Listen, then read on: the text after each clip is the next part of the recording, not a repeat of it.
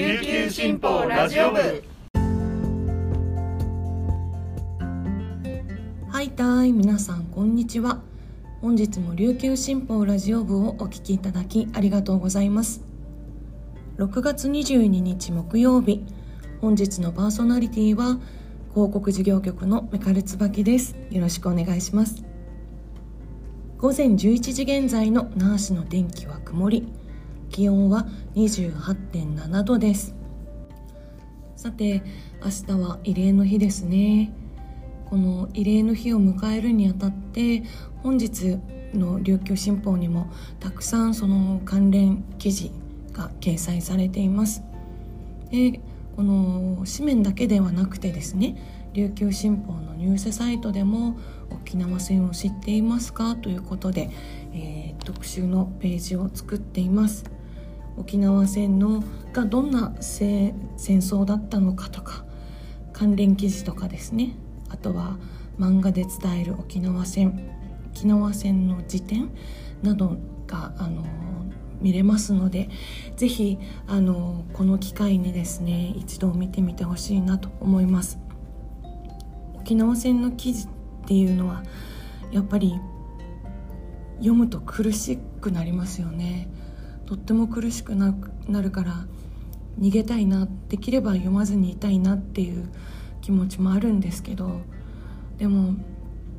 このごがつの、えー、ステップであのお話ししてくれた狩俣日月さんが言ってたように、その今の私、今を生きている私たちがその未来に果たす責任みたいなのもあるし、そこからは逃げちゃいけないなと思っているので、ぜひあの苦しいことだと思うんですが、ぜひ皆さんで一緒に、えー、考えていけたらなと思います。ぜひアクセスしてみてください。最初のニュースです。旧暦ごがつよっかの床の日にあたるにじゅういちにち、航海安全と豊漁を祈願するハーリーが糸満市、南城市、宮古島市、石垣市など各地で開かれました。過去さんねん、新型コロナの影響で開催見送りや規模縮小を余儀なくされましたが、今年はよねんぶりに本格的に実施され、熱戦を繰り広げました。糸満市の糸満漁港中地区で開かれた糸満ハーレーは、糸満独特のくんぬか製、転覆競争や最も盛り上がるアガイスーブなどがあり、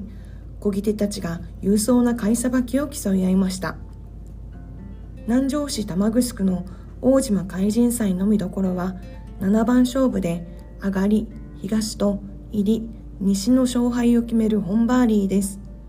漕ぎ手が海上ごメートルほどの橋から飛び込んで乗船する流れ船では入りが勝ち、競争中に船を転覆させるクンケーラーシーは上がりが勝ちました。このほか宮古島市や石垣市で行われたハーリー大会の様子は、にじゅうごにち付市町村面で写真特集をしますので、ぜひお楽しみにお待ちください。続いてのニュースです。新型コロナウイルスの感染拡大が続く影響で、入院患者の増加に伴い、県内の医療機関では病床確保が難しくなり、ななかしょが救急の一部制限、さんかしょが一般医療を制限する事態になっていることがにじゅういちにち、県などへの取材で分かりました。にじゅうににちに発表される感染者の定数報告数も前週より増えると見られており、医療従事者らは今後は必要な医療を受けられなくなる状況もあり得ると警鐘を鳴らしています。県独自の入院情報共有システム オーキャス によると、新型コロナの入院患者はごひゃくにんを超えます。病床不足に加え、数カ所の病院では院内クラスターの対応にも追われています。県立中部病院の救急科医長によると、職員の相次ぐ感染で人手不足も重なり、救急外来を一部制限しているといいます。中部地区では中部病院と中上病院、中部徳州会病院が救急医療で連携、コロナや重症度の高い外傷、心停止などの受け入れ状況を消防とも共有しているといいます。現状ではどうにか機能しているが、すでにギリギリの総力戦といいます。救急科医長は、さらに感染が拡大すると、その他の病気に対応できなくなることを想像してほしいと訴えました。最後のニュースです。にせんにじゅうにねんの総務省家計調査によると、県内のふたり以上世帯の貯蓄額、貯金や株、保険などはななひゃくよんじゅうろくまんえんで全国最下位でした。沖縄の貯蓄額は家計調査の貯蓄・負債編の統計が始まったにせんにねん以降、せんまんえんを超えたことは一度もなく、毎年全国で最も少ない状況となっています。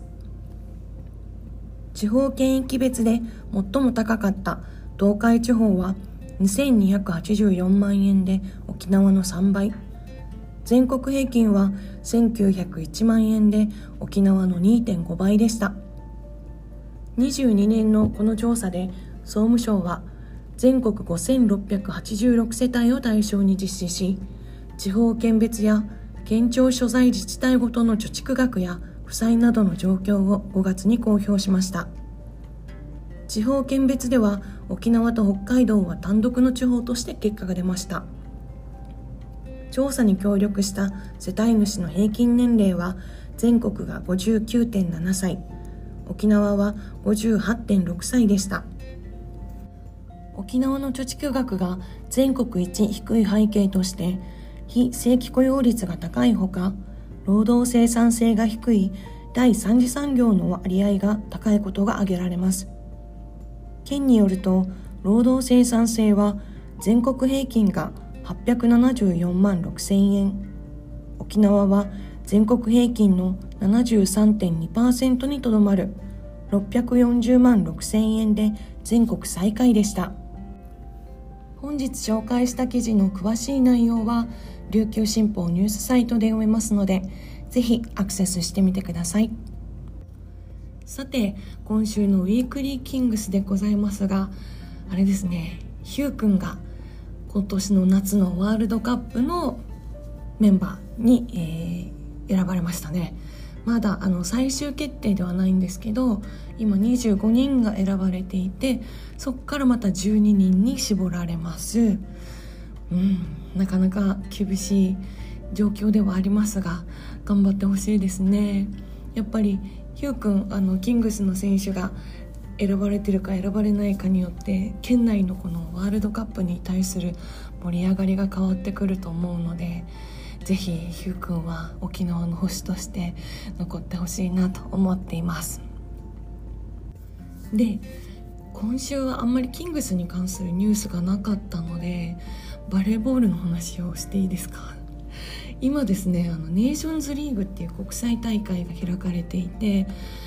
男子バレーがですね、めちゃくちゃ調子いいんですよね。えっと東京オリンピック金メダルのフランスにも勝っちゃってごれんしょう中です。今日の夜にもあの海外でなんですけどね、試合があるのでちょっと楽しみだなと思います。で、私もあの動画とかでしか見てないんですけど、まあ、石川祐希が素晴らしいのはあの変わらずなんですけどね、まあ、西田有志選手とか高橋藍選手もあの経験値を積んで素晴らしいんですが、今回なんといってもですね、センター戦ミドルブロッカー陣がめちゃくちゃよくって、あのラリー中にもあのクイックで対応できるというか、点数が取れる感じなんですよね。それがやっぱりあのマークがアウトサイドヒッターに集中しないで点数が取れている要因かなと思います。めちゃくちゃ楽しいので、皆さんも YouTube とかであの短縮バージョン見れるので、ぜひぜひ応援してください。これがあのフランスのパリオリンピックにもつながる戦いになるので、なんかね、希望が湧いてきますよ。楽しいです。はい。それではこの辺で皆さんとはお別れです。本日も皆さんにとって素敵な一日になりますように。ありがとうございました。